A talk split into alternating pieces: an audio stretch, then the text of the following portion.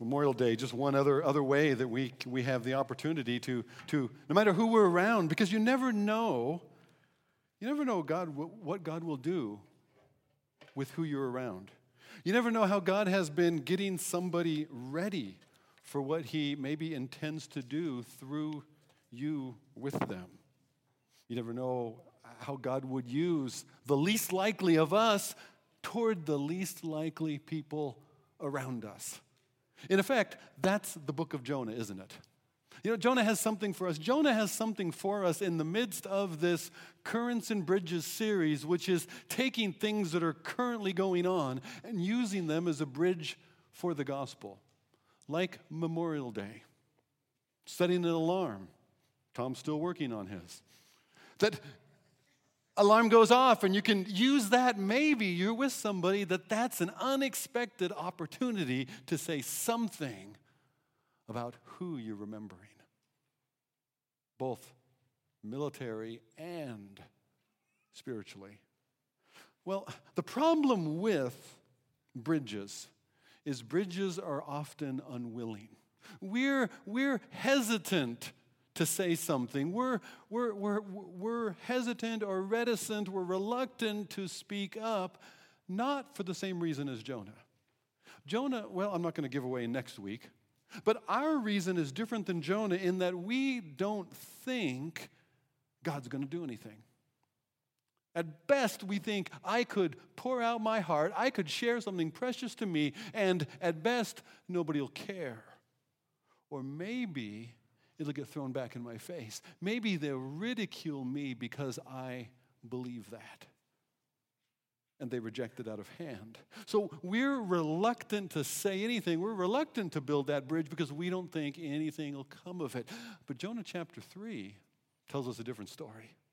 Jonah chapter 3 shows, Jonah chapter 3 shows that God will use the most unexpected messenger among the least likely kinds of people. And, and you don't know what God's been doing in the background, and you don't know what God will do. Everybody in the story is amazed at what God does in Jonah chapter 3. And our problem is we've heard it before. You know, the, most, the most amazing thing, in fact, one of the reasons that people historically Uh, historically reject the, the truth of the book of Jonah is not the great fish in chapter 2, but it's what happens in chapter 3 that seems so unbelievable that that couldn't possibly have happened. But maybe it could. You've heard the story before. It's hard for me to tell it again and actually have you hear. So I thought I would ask somebody else as help I would get somebody else to come along and help me to tell this story. Somebody who was in the middle of it. Somebody who saw these things unfold and could feel God's hand at work.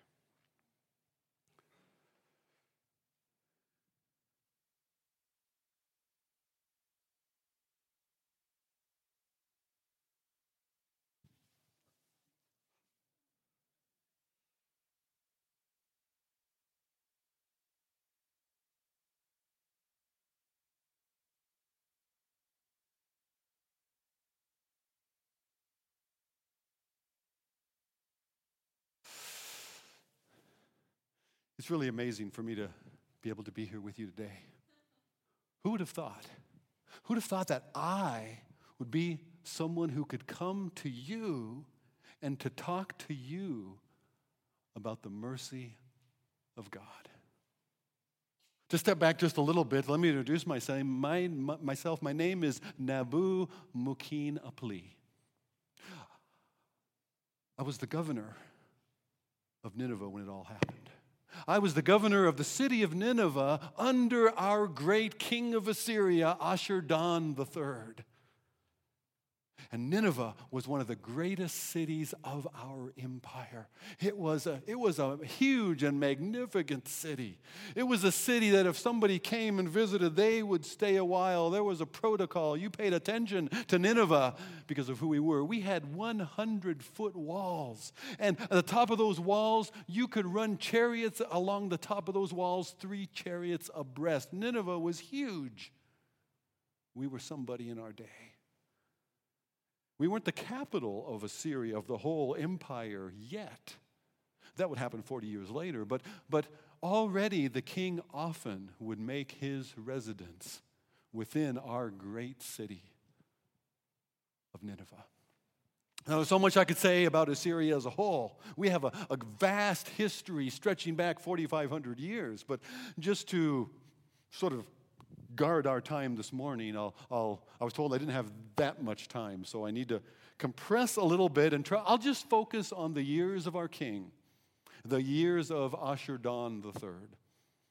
And so, in the year Ashur-dan came to, came to the throne, it, it it wasn't as good of a time in Assyria as it had been before. Some would say, we would not put it this way, but some would say that, that Assyria had declined a little bit. But we were still the power player on the stage. We were still the bully instead of the bullied. We liked it that way. But his first seven years of his reign were actually good years by Assyrian standard. For the first seven years that, Ashur-dan was king, we went out and, and attacked our surrounding neighbors six of those seven years. Those were good years by Assyrian standards. See, that's, that's what the Assyrians would do. You see, uh, in the wintertime, the king and the nobles, they would get together and they would say, Well, who shall we loot and pillage this year?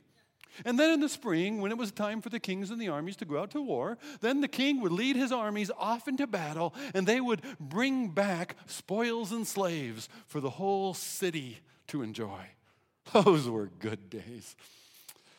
But those, those seven good years were then followed by seven, not so, seven bad years, in fact.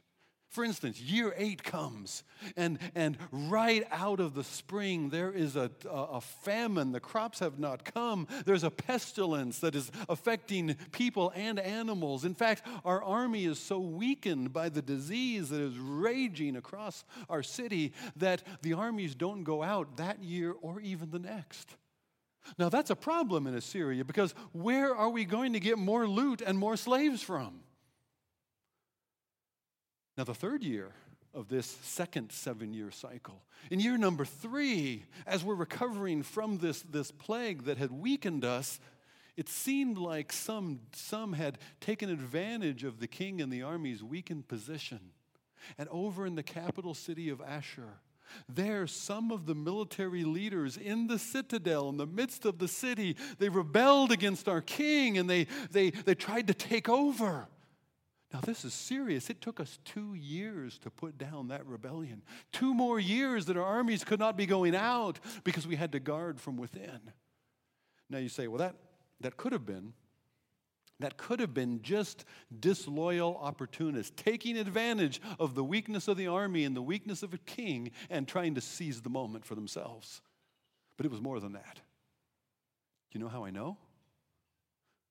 Because that same year, the same year as the uprising, there was a solar eclipse. The, in the middle of the day, the sky, the sky grew dark like night all over Nineveh. And this was about Nineveh. You know how we know? Because other places further away, other places in the reaches of our empire, their messengers told us it didn't happen there. It didn't get dark in the middle of the day there. It was just where we were. What is that? This is a sign in the heavens. Now, we Assyrians, we're not superstitious people. But we know when there's a sign in the heavens like that, that the gods are telling us something. The gods are not happy with us. In fact, this has been in our history. We have known these things, that we have lists on our tablets of the kind of things. So we go to the, to the shelf and we pull out the clay tablet that has the list of the things that could happen when, a, when the sun is darkened in the middle of the day. And these are the kind of things that it said it says that when that happens, the king might be deposed and a worthless fellow will take his throne. Well, that's what they tried to do. It says that the king might just die. And without the king, well, our, our crops and our, and, uh, and, our, and our beasts will suffer, and there will be floods and famine in the land. It said that a God might be so angry with us that he's going to kill the king. And then fire will rage all across our land. it said that it might be that even the walls of our city would just fall down and collapse, and there we would be vulnerable for our enemies. This has happened in major cities in the world before. In the annals of the past, we read about it. Walls could just collapse, and then the city is vulnerable to attack. And what would we do then? You know, any of those possibilities, as we read the tablets, any of those possibilities, they're not good for the king. In fact, sometimes a king would, would try to preserve himself by stepping down from his throne and putting in a substitute king until a time when it seemed that the danger had passed and times were better again. So we had these signs. We knew that there was something about this from God. And then those seven bad years continue. There's another uprising in the city of Arapa, and then there's another uprising in the city of Guzan. And in the middle of this, there's more famine and plague. And then there's this great earthquakes that shakes our foundations. We wondered, is that the time when our great wall is going to collapse? Obviously, the gods are against us. Obviously, something is being communicated to us. And then, in the midst of all that, after those seven years, when nothing has been like it's supposed to be in Nineveh, after those seven years, we get a very peculiar visitor. His name was Jonah. Now, Jonah came from the north of Israel. We know where Israel is. We had some nice raids there a few kings back. In fact, Israel's the kind of place that we think Assyrians might like to go again someday.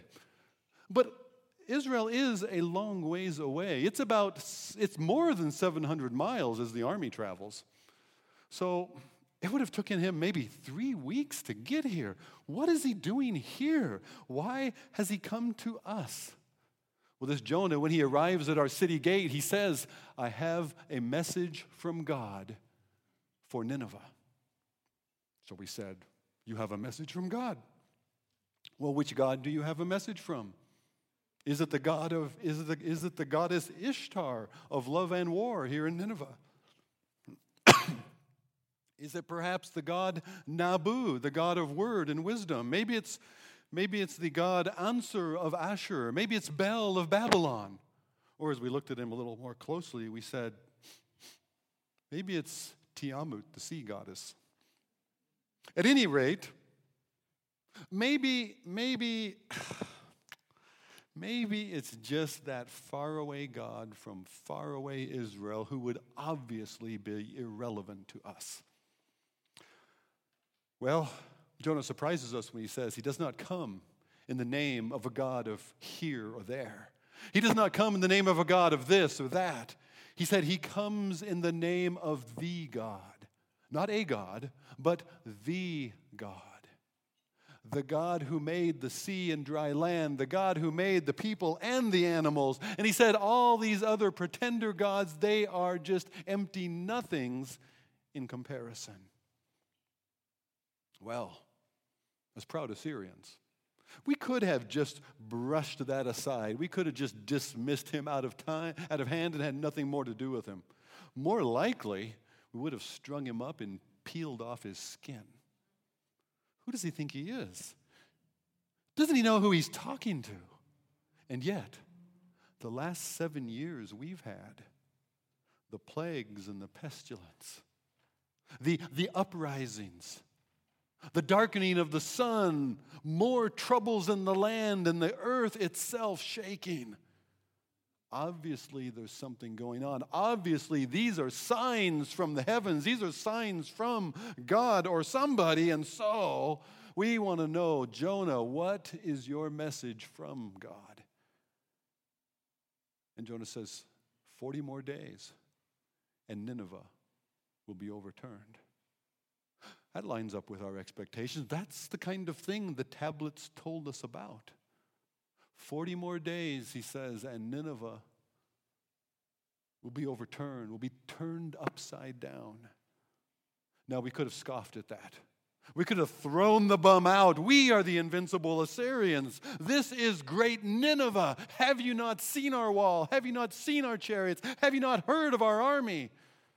Who would dare to overthrow? And yet, these last years, we've learned that we cannot control the sun and the sky. We cannot control the rains or the climate.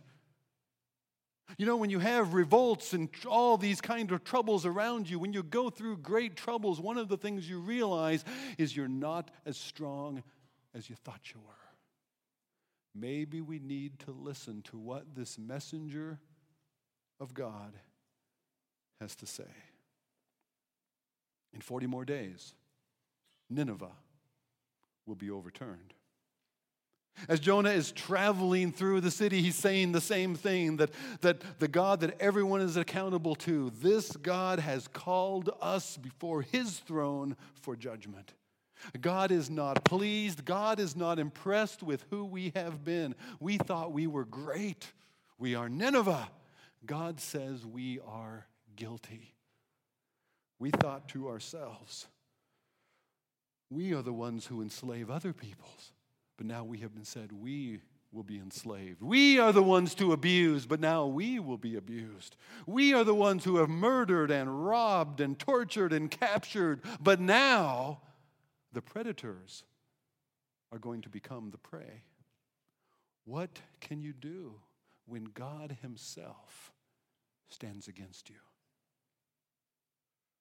Jonah walks through the city warning the people. The people hear and they're hearing his message and they're believing. The word races ahead of him. Even before he can travel through the city, the word races ahead of him like lightning that stretches from the east to the west. And people are responding one after another. Is there any way of escape? What can we do? How can we escape this judgment and, and, and get mercy? What if we all cried out to this God? Would he hear us? What if we agree with him that we have been evil and we ask for his grace? Is it possible that this God could forgive us? Is it possible that he would relent, that he would turn from the judgment which he has decreed is coming upon us? Poor and rich, slave and free. We're hearing and believing God's messenger. Actually, we're hearing, we're believing the message that comes through him from God himself. We're believing the word of God. We respond in the only way we know how. We have shamed others, so now we shame ourselves. We, we, we humble ourselves. We have enjoyed, we have partied, we have, we have enjoyed our wealth at others' expense. We have brought goods back and, and consumed them for ourselves. And so now we deny ourselves in fasting. We put away the food and the drink that we have enjoyed and will enjoy it no more because we want God to see us humbled before Him, agreeing with Him concerning our guilt. We were we were proud. Now we are needy. We have partied and celebrated, so we will fast. We, we want to gen- demonstrate a genuine turning. And the only way we know we can do that, we can say words, words, words, but we must step into it somehow with what God sees us do. Our nice clothes we lay aside, we put on the rags of the poor, of the poor. Clothes made from sackcloth, or it's, it's rough, it's coarse, it's ugly, it's itchy. And yet we stand before God as a needy, poor, spiritually poor people. As the word spreads through the city, even the king himself, as he hears, even before Jonah comes before him for an audience, the king and his nobles, they hear this news, and the king steps down, steps down from his throne and he lays aside his royal robes and he, he puts on himself as well sackcloth. And he, leaving his throne, he sets down in a pile of ashes that have been brought in. It's very symbolic, I know, but we're agreeing with God here.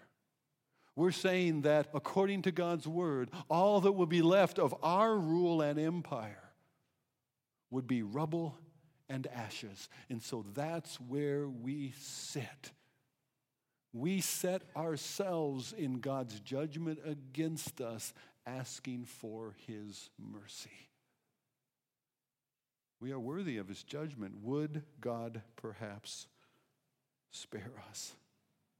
Could God forgive us? Is there any way to escape this judgment that hangs over the city like a cloud of doom, just hanging there like the smoke from cooking fires hangs and settles in the winter months? The king and his nobles issue a decree saying that everybody believing God's word then must turn from our evil ways, and everyone in the city must join the fast, and everyone must put on sackcloth, the, the clothing of the poorest of the poor. We are poor peasants, no longer citizens of a ruling city. We are spiritually poor before God, and we need to step into that. The king says that even the children must join the fast and wear sackcloth. Even our animals will not be given food or water. Even our animals will be covered in sackcloth, that they too will be uncomfortable. And the king says, Let a great cry go up from our city that perhaps God in heaven would hear us. Let even our animals bellow and cry out in their discomfort. Let us make such a racket in Nineveh that God will know that God would hear us, that God would see us. Let us make such a demonstration of our poverty, of our nothingness, of our need for God's mercy. That maybe, if not for us, maybe just for the animals that are suffering, God would hear our cries and God would relent and God would give mercy. We wailed and we waited. Two days passed when, when Jonah finished his, his preaching on his third day, and then we continued to wait. We again took food and water, but continued to wait in sackcloth and in ashes, calling out to God, asking for his mercy, waiting to see if God would hear us. And the weeks passed, and the 40 days came and went. God did relent. God did turn from the evil that He had decreed against us, and God spared us. God poured out His mercy on, on us, on us. God heard us, and God was merciful to us. We believed it, but we couldn't believe it. Nineveh was changed. Nineveh wasn't overturned. Or maybe it was. In fact, Nineveh was turned upside down, or maybe right side up. We were no longer who we were. You know, for the last three years, there has been peace in our land. For the last three years, we have not gone out and raided our neighbors, stealing and pillaging. No, we've been instead content and, and worked with our hands and, and provided for our needs. God has changed us. God has given us a new leaf on life. Nineveh is changed. I was changed. You knew me before as Nabu Mukin Apli, honoring our God Nabu. We can lay Nabu aside. Please know me as your humble servant, Mukin Apli. God has changed everything. No longer bound by sin and darkness, living in the light of God's goodness. God has given us freedom. We're overwhelmed. How did this happen? Why has God done this? Maybe some would say it's because of our diligent calls that we diligently fasted and prayed and grieved and put on sackcloth before Him, and God was impressed with our late effort. No, it wasn't because of us. We didn't do this. God did this. You know, we begin to realize that God got us ready. For seven years, God was getting us ready for the messenger He would send to us. God opened our ears so we could hear. And God brought this messenger. Now, now, who would have ever thought that a prophet of Israel would dare to or ever want to come to Nineveh? And yet, somehow, we don't know how, but somehow God brought his messenger to us. God did that. God wanted to be merciful. God wanted to save us. And, and God went to a lot of trouble to make it happen. Do you see that? Do you, do, you, hear that in my story? All that God was doing all along the way, that He would be able to pour out His mercy upon us, that we could see it, that we could believe Him for it. You know, something interesting that Jonah said along the way, he said, know, I, I told you before that Nineveh was a great city. And so we thought it was. But what we didn't know was what Jonah said. His words, particularly, were that Nineveh was a great or a significant city to God. Wow. We didn't know God at all. And yet God knew us. We mattered to him. God measured us and he poured out his mercy upon us. We mattered to God. Now, maybe you're something like me. Maybe you too would have thought that whatever you're going to get out of life in the world, you're going to have to get for yourself. You can do it your way, you can do it on your, team, your terms because it's really up to you.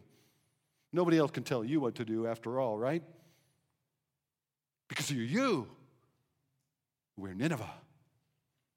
But you know what? I realized along the way that though we didn't know we mattered to God, we did that God took notice of us. You might think that, yeah, God is good to some people, God works for some people, God cares for, God blesses some people, but not me. I'm on my own. I don't matter to God.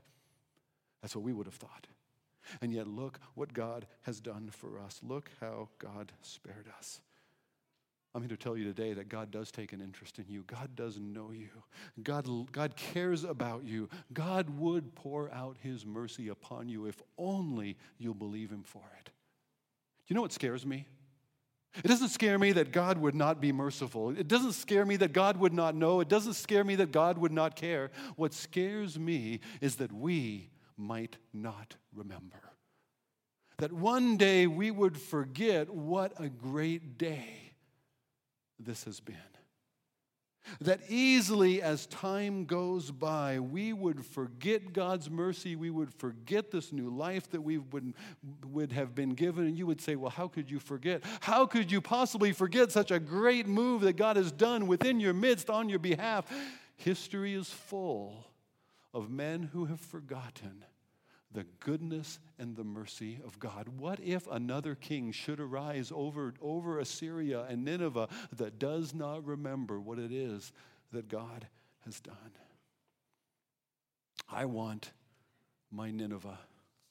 I want my people to be a sign I want us to be a sign and a testimony to people in other places and in other times. I want people to learn from us that when God speaks and God warns them to listen to God, hear His word, don't delay.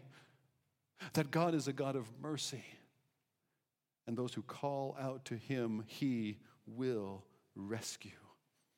That we can believe God for His mercy. I want us to be an example, to be ready for God's mercy because God is so ready to save anyone who would call upon us. I want our people in years ahead to people in other places and other lands. I want Nineveh to be a testimony to them that when they hear a message from God, to believe Him, to trust Him, because God is worthy of believing and trusting, and He will be ready to forgive.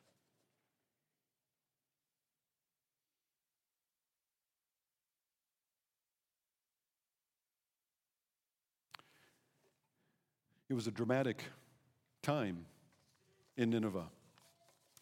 It was, it was unbelievable what God did in a, in a very short period of time. And yet, within a relatively short period of time as well, within 20 years of those events, Assyria was again attacking Israel. They did visit. And you know why they came this time?